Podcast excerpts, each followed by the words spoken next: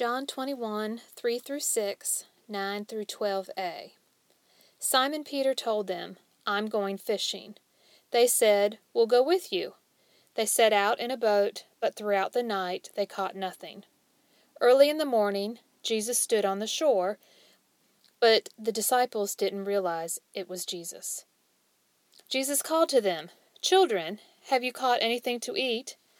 They answered him, No. He said, Cast your net on the right side of the boat, and you will find some. So they did, and there were so many fish that they couldn't haul in the net. When they landed, they saw a fire there with fish on it and some bread. Jesus said to them, Bring some of the fish that you've just caught. Simon Peter got up and pulled the net to the shore. It was full of large fish, 153 of them. Yet the net hadn't torn, even with so many fish. Jesus said to them, Come and have breakfast. The beginning story of the disciples was at the shoreline. It's a little over three years since Jesus called, Come, follow me. Here they are, back where they started, after the devastating turn of events in Jerusalem at Passover. The resurrected Jesus has come to them before, yet this time it's on their turf. They've come home, resuming their previous life. We can agree an encounter with the living Christ means you can't go back to your previous life. That life is foundational in many aspects, but once encountered, life is different. Good. The good news of your life. From the shore, they hear a voice. It's familiar. It's like a deja vu. This voice asks a question in a unique way Children, have you caught anything to eat? Jesus calls the disciples children. He knows how completely shattered, overwhelmed, broken hearted, broken in spirit they are. He calls to them. Jesus tells them to cast their net and they will find something to eat. So they do it, and there were so many fish when Simon Peter hauls the catch to the shore, the net has not torn. But torn they felt. Well, I suspect so. They may have felt broken. I can identify. They may have felt crushed in spirit, zapped of strength, in despair, uncertain, shattered, angry, fear filled, wondering, and overwhelmed. Oh, can I identify? They've tried this ministry. They left their nets, their fishing, their life, their community, and journeyed. Journeyed with Jesus. They saw and were part of the miracles. They saw and were with Jesus as he moved about, going in and out of the communities, encountering those of a higher social order, and eating with those deemed not worthy, encountering near escapes, sparring with religious leaders, relating to the people, sharing parables, and giving the Sermon of the Mount, where the crowd and they themselves were sustained by an offering of five loaves and two fish, which is recorded in all the Gospels. Seems pretty important if this abundance of five loaves and two fish feeding thousands and has leftovers is recorded in each of the Gospels. That time the disciples were called to come distribute, and gather the broken pieces as leftovers. Here they are again, about to have fish and bread. In the end, though, their teacher, master, friend, Messiah was crucified. Oh, yes, there have been reports by the women who encountered the risen Jesus, but how reliable are they? There's the report from the two walking to Emmaus and the sudden appearance of Jesus while they themselves huddled in the upper room. But there's been more on their human balance sheet of loss than of Jesus' joy. But this great catch they just experienced represents their life and ours as well. You'd expect the net to break, but the net was not torn.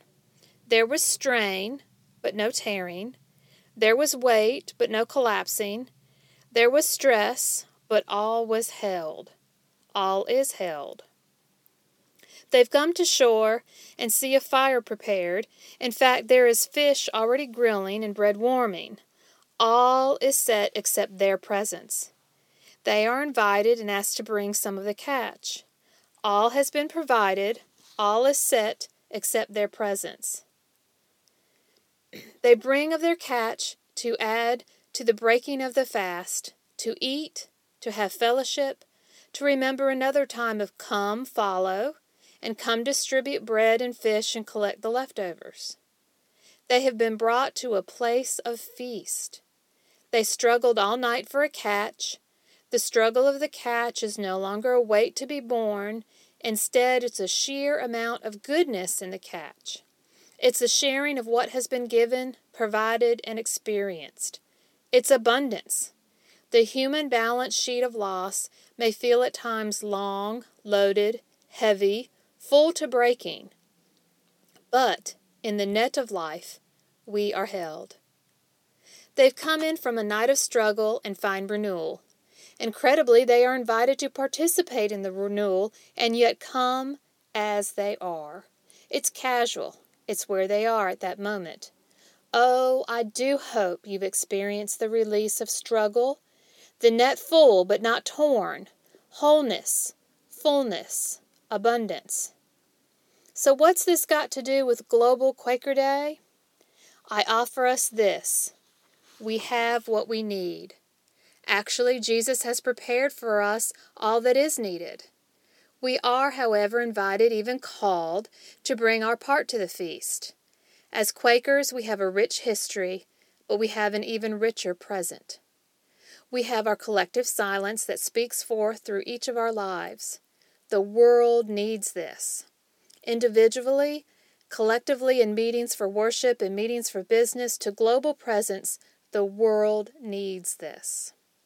We are needed to bring what is already provided to the kingdom and queendom of the here and now. Each of us has a gift, and I'd like to suggest that we have more than one gift to bring to the table. The table that has already been prepared for us. The table is meant to ever expand, and it expands when we bring our gifts and offer them to be shared. We each have story, our encounters with the living Christ. My being Quaker continues and supports both my story and our Quaker story.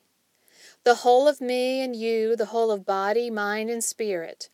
On this World Quaker Day, I would answer, What does it mean to me to be a Quaker today? It means so much.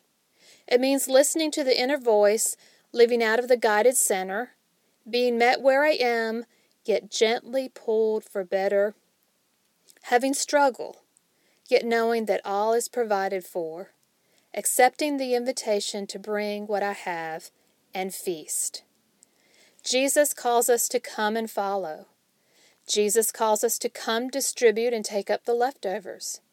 Jesus calls us to come and have breakfast, break into a feast with one another, with our Creator, with Him, our living Christ, and with the Spirit. Let's take a few moments.